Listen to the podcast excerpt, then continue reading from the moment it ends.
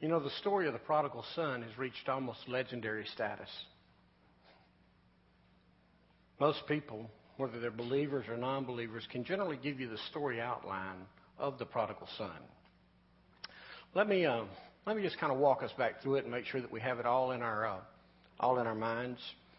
It's a very simple story. It's about a father who had a family business and he had a family. He had two sons. The older son was the son that everybody wanted. He is the son that went out and took care of the place. He was full of responsibility, understood duty. He took care of things. He was very settled. He was very secure. He handled the place. His dad handed it over to him. He was very aware that one day he would receive the whole place. The younger son, not so.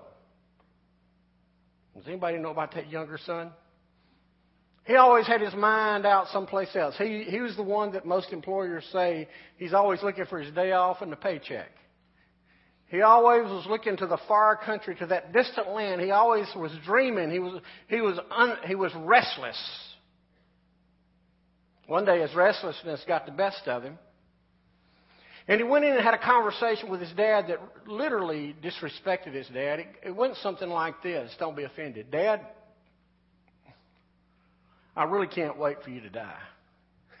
You're really too healthy. You're going to live too long. I want my part of the estate now so that I can do what I want to with it. Now, you can imagine the dad was brokenhearted. And yet he did divide the estate out. And the boy took off for that distant land, that far country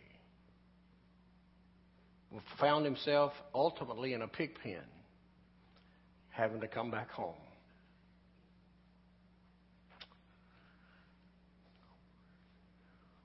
It's 233 years ago that this nation, the leaders of this nation, declared their independence.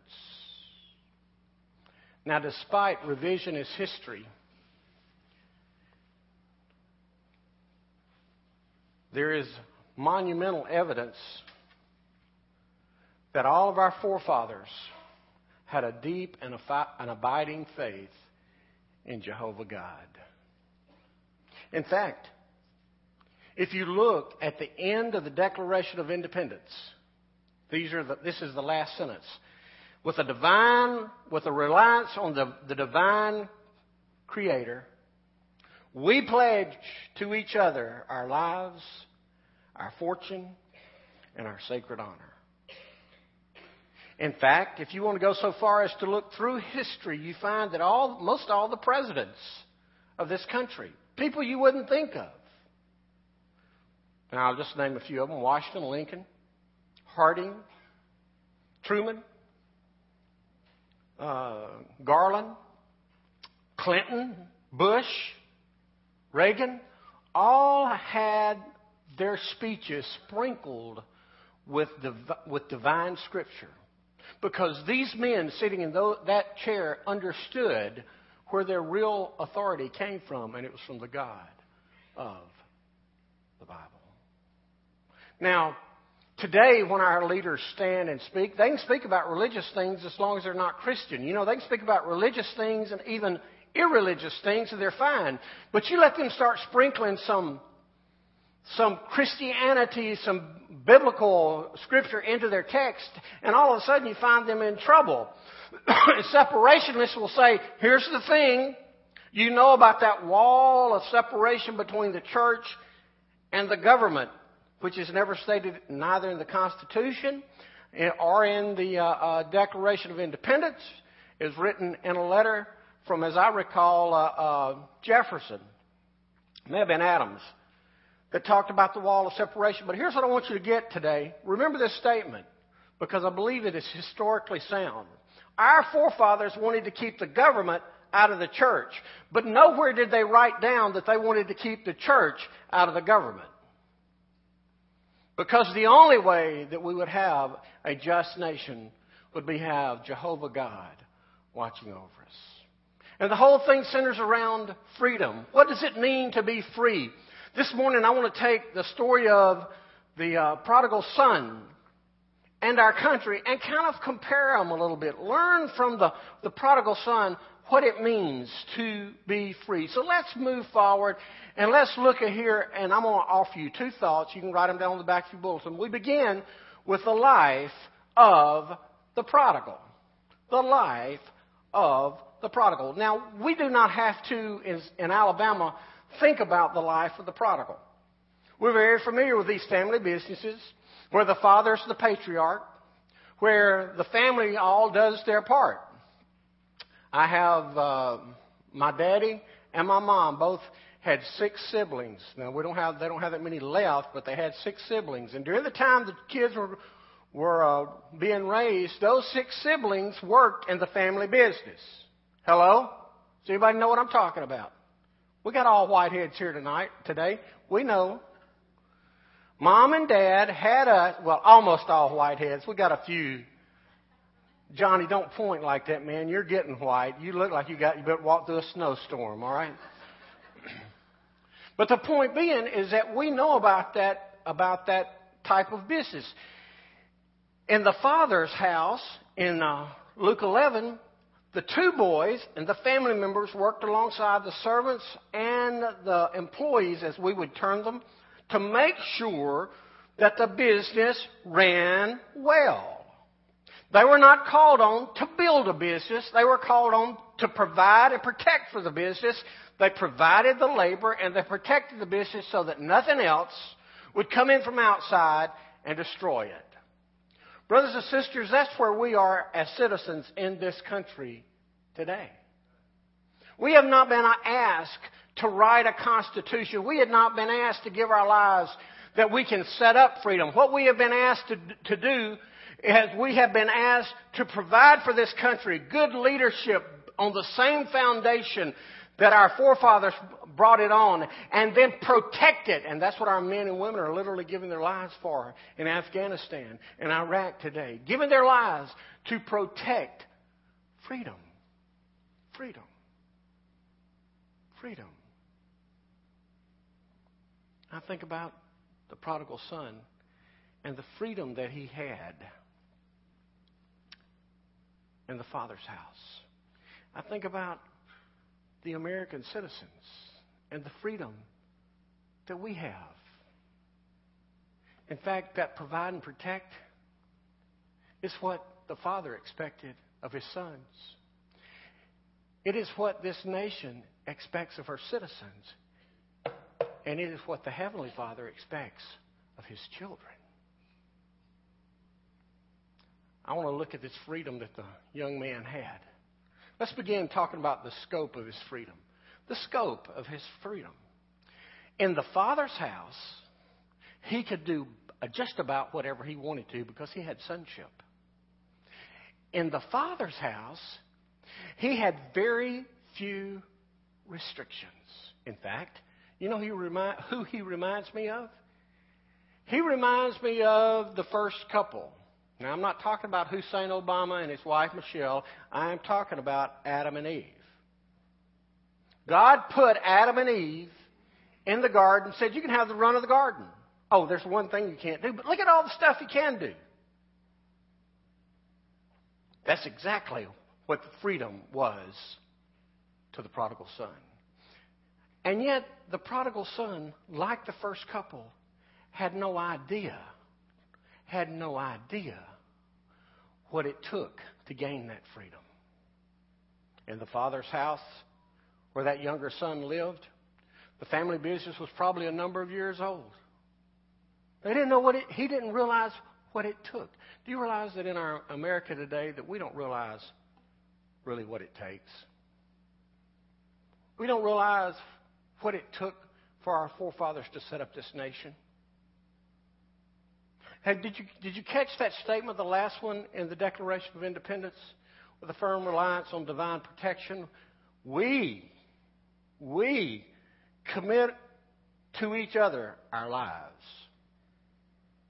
You think America would be a little different today if we committed to each other our lives?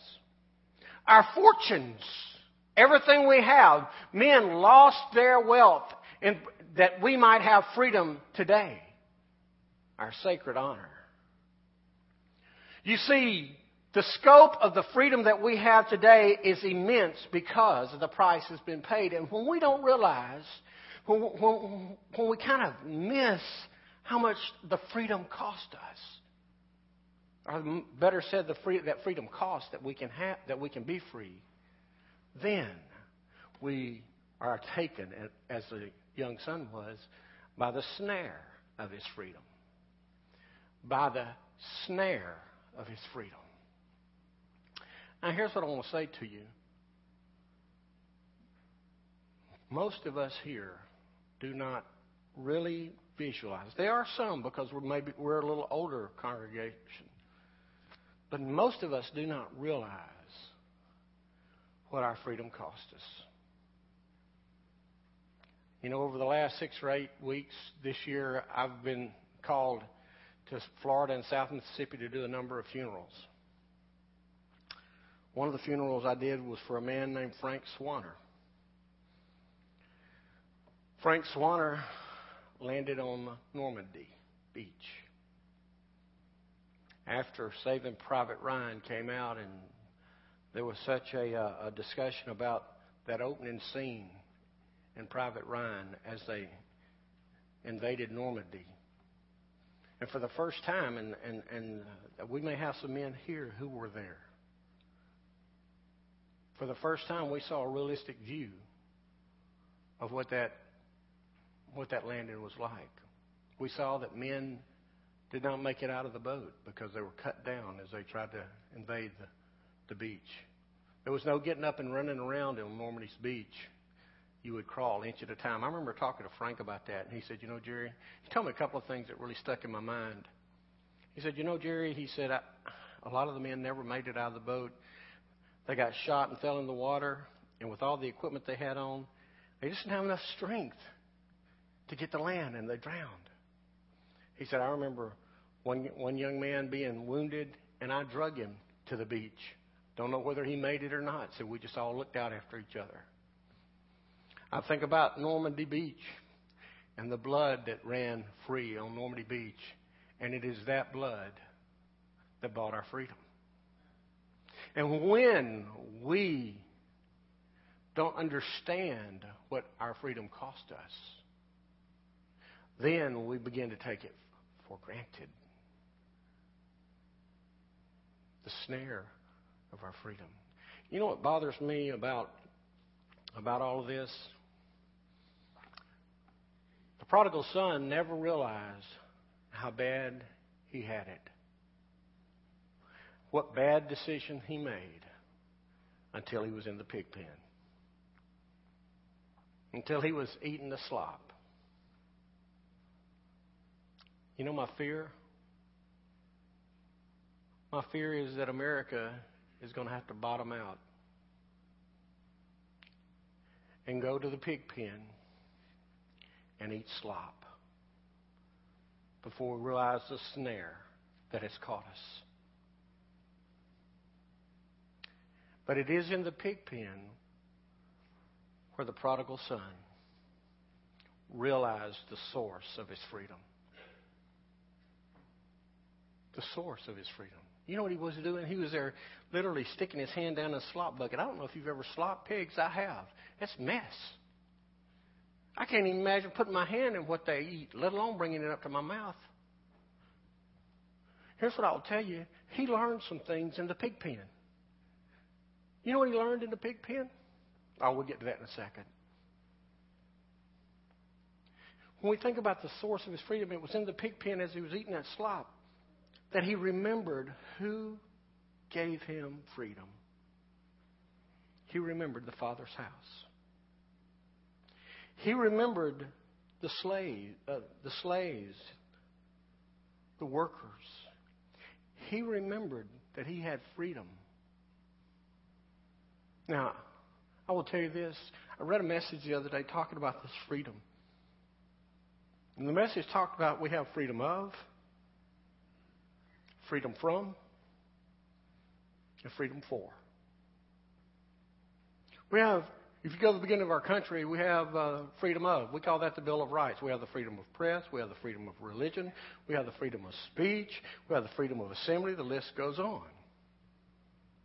That's in the beginning nation. But then we have the freedom from. As long as we deal right, as long as we live upright and outstanding lives, and understand where our freedom came from, protect that institution, we have freedom from tyranny and oppression. But then we have freedom for. And what we're called to do is to protect the freedom that God has so graciously given us as this country. I'm reminded of my first conversation with my dad about World War II. He was telling me about uh, Pearl Harbor. And I said, Well, how'd they get people in service? He said, Oh, son, the next week all the men went and volunteered. We were attacked unprovoked. I suffered through the, um, I have to confess my sin to you. I suffered through the foul language that I heard yesterday to watch the movie Pearl Harbor. You know, I guess before that movie came out, I knew a lot of folks got killed at Pearl Harbor, but I was thinking they got killed by bombs. Until I saw that movie, it never really occurred to me that men drowned because they couldn't get out. It never occurred to me about how vicious that attack really was. And yet we forget sometimes that those men in Pearl Harbor, now the men and women on the battlefield, they don't come home. It's over. And it's over for them so that it can go on for you and me. You see, the source of our freedom as a country is the price of innocent blood, those soldiers that Johnny sang about. The price of our spiritual freedom is still innocent blood. It is the blood of our Savior and Lord who gave his life on Calvary's cross. Jesus said, You shall know the truth, and the truth shall make you free. And oh, by the way, I am the truth. The source of our freedom. George Washington said it this way he said, Our Constitution is only good, I'm not going to quote him verbatim, I'm just going to paraphrase it, is only good to govern a good and righteous people. It's inadequate for anybody else. Alec de Tocqueville came to our country and he said, The genius of this country is their righteousness. America will only be great as long as she is good, but when she is no longer good, she will no longer be great. I fear that we're seeing our foundation crumble from beneath us. From the life of the prodigal, we find him that he began with the, promise of a great life in the Father's house. He went to the far country where it looked better, and he wound up in a pig pen. And then he came back to the palace and regained his freedom. Seems to me from his life that we learned something about America. Well, we began strong. And I'll say this because I remember back to the bicentennial 17, uh, 1976. It seemed to me that we were still pretty strong at that time. But these last 30 plus years, it seems that with every presidential election, every congressional election, every court decision, that our culture and our country is losing her way. Seems to me that we've cast our sail to a contrary wind. It's a contrary because it's taken us right away from God. We've dismissed God from our public life. We've dismissed God from the public arena. We've dismissed God from our courts. We've dismissed God from our country. We've dismissed God from our Congress. And we wonder why things are going crazy. You see, the prodigal, his life, his life is an open book for us. So I want to move from the life of the prodigal to the lessons from the prodigal The prodigal learned a lot of stuff, but you know where he learned it? Now listen. He learned it in the far country. He learned it in the pig pen. Why is it that we human beings are so hard headed that we have to get laying down before we'll ever look up? You know what he learned in the pig pen, uh, in the far country? Let, let me just, let's think of a couple of things that he learned. He learned that money might buy you friends, but it can't buy you happiness. He learned that if you get hungry enough, there is no telling what you might eat. But you know what I think he learned? I think the overriding principle that he learned was he learned where his freedom really lay. Now, I'm just going to go out on a limb here. It's not in the Bible. But I believe if that young son was anything like us young people when we were young, when he got his part of the inheritance, and he walked out of his dad's house, and he went down the road, I think he was thinking, I'm free! My dad don't tell me what to do. Nobody tells me what to do. I've got it made. I've got a life that's going to be loose and lax and loving and fun. And you know what he found out? He found out that he was destined to walk in bondage. He walked in bondage to that money. He walked in bondage to that immorality and he faced certain failure to the point that he wound up in the pig pen.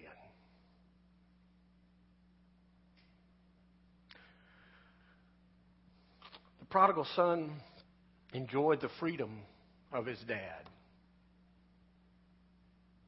He didn't know what it took to get him there. But in very quick, rapid order, let me just let me just tell you three principles along this track that I think will help us today as we get to the practical part of this. First thing is, he forgot his freedom. Oh, yeah, he was free at the Father's house, like Adam and Eve in the Garden of Eden. Could go and do whatever he wanted to. In the manner of that culture, he had a great life. He didn't have to worry about where his food was from. He, he just did his chores and he could go take care of life, just whatever he wanted to do. And he forgot how free he, free he was. Here's what I will say to us I think we've forgotten in this country how free we are. We have forgotten that our freedom, that our rights, end where someone else is beginning. In fact, I mentioned a while ago the, the Bill of Rights, that freedom of. I read one man said, we don't just need a Bill of Rights, we need to go back and get a Bill of Responsibilities. Because you see, every time we have a freedom, there is an accompanying responsibility for it. He forgot how free he was in the Father's house, and I wonder if we forget how free we are in the Father's house.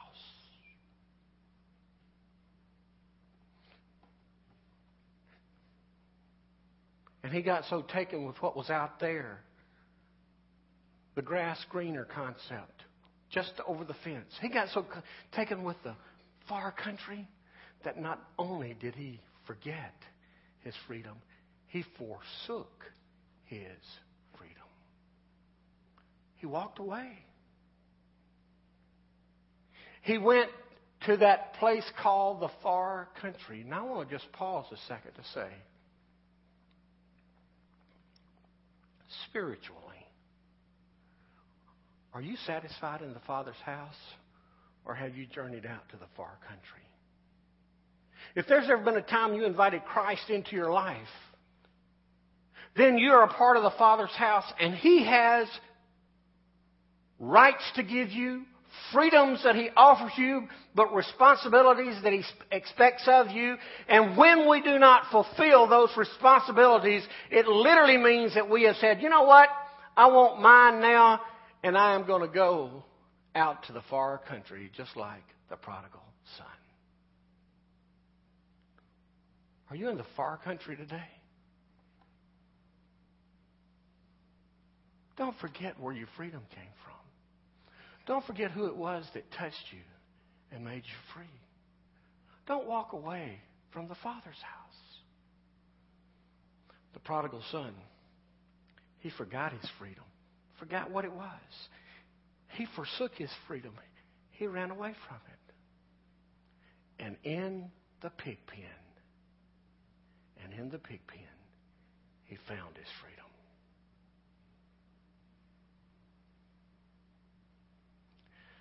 Now, if you will, give me your eyes. Some of you are writing, and I'm going to let you finish, and you give me your eyes just for the last few minutes. Here's what I will say to you. In the pig pen, he thought, you know what? The guys in my father's house have it better than this.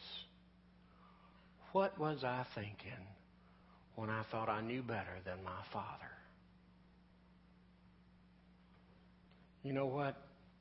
This country has seemingly walked diametrically opposed to what Scripture teaches and our founding fathers believed. And we wonder why. We wonder why our freedoms are disappearing. Well, Brother Jerry, I don't believe our freedoms are disappearing. Here we are this morning. I started to bring us a whole load of videos. You will be surprised if you're not keeping up with it about how religious freedom is being impacted today. Santa Rosa County, Florida, Milton, Florida, less than four hours from here. Principal attended a baccalaureate service this year at the risk of his job. The school board said you go, your job will be in jeopardy. We can go to California. We can go to Alabama. Time and again, the government is taking our Lord out of the public arena. Now, Brother Jerry, what does that have to do with our freedom? What does that have to do with anything? Here's what I will tell you. Before this country gets out of the pig pen and gets on the right road, it's going to take one heart at a time, one mind at a time, to come back to the Father's house. Now I ask you, you don't have to tell me, but I'm asking that you can answer in your heart. Are you in the Father's house? Or have you journeyed off to the far country? If you're in the far country, have you made it all the way to the pig pen yet? If you hadn't, you'll get there. Because as sure as we go off to a far country, a famine's going to come and take away everything that we hold sacred. Don't forget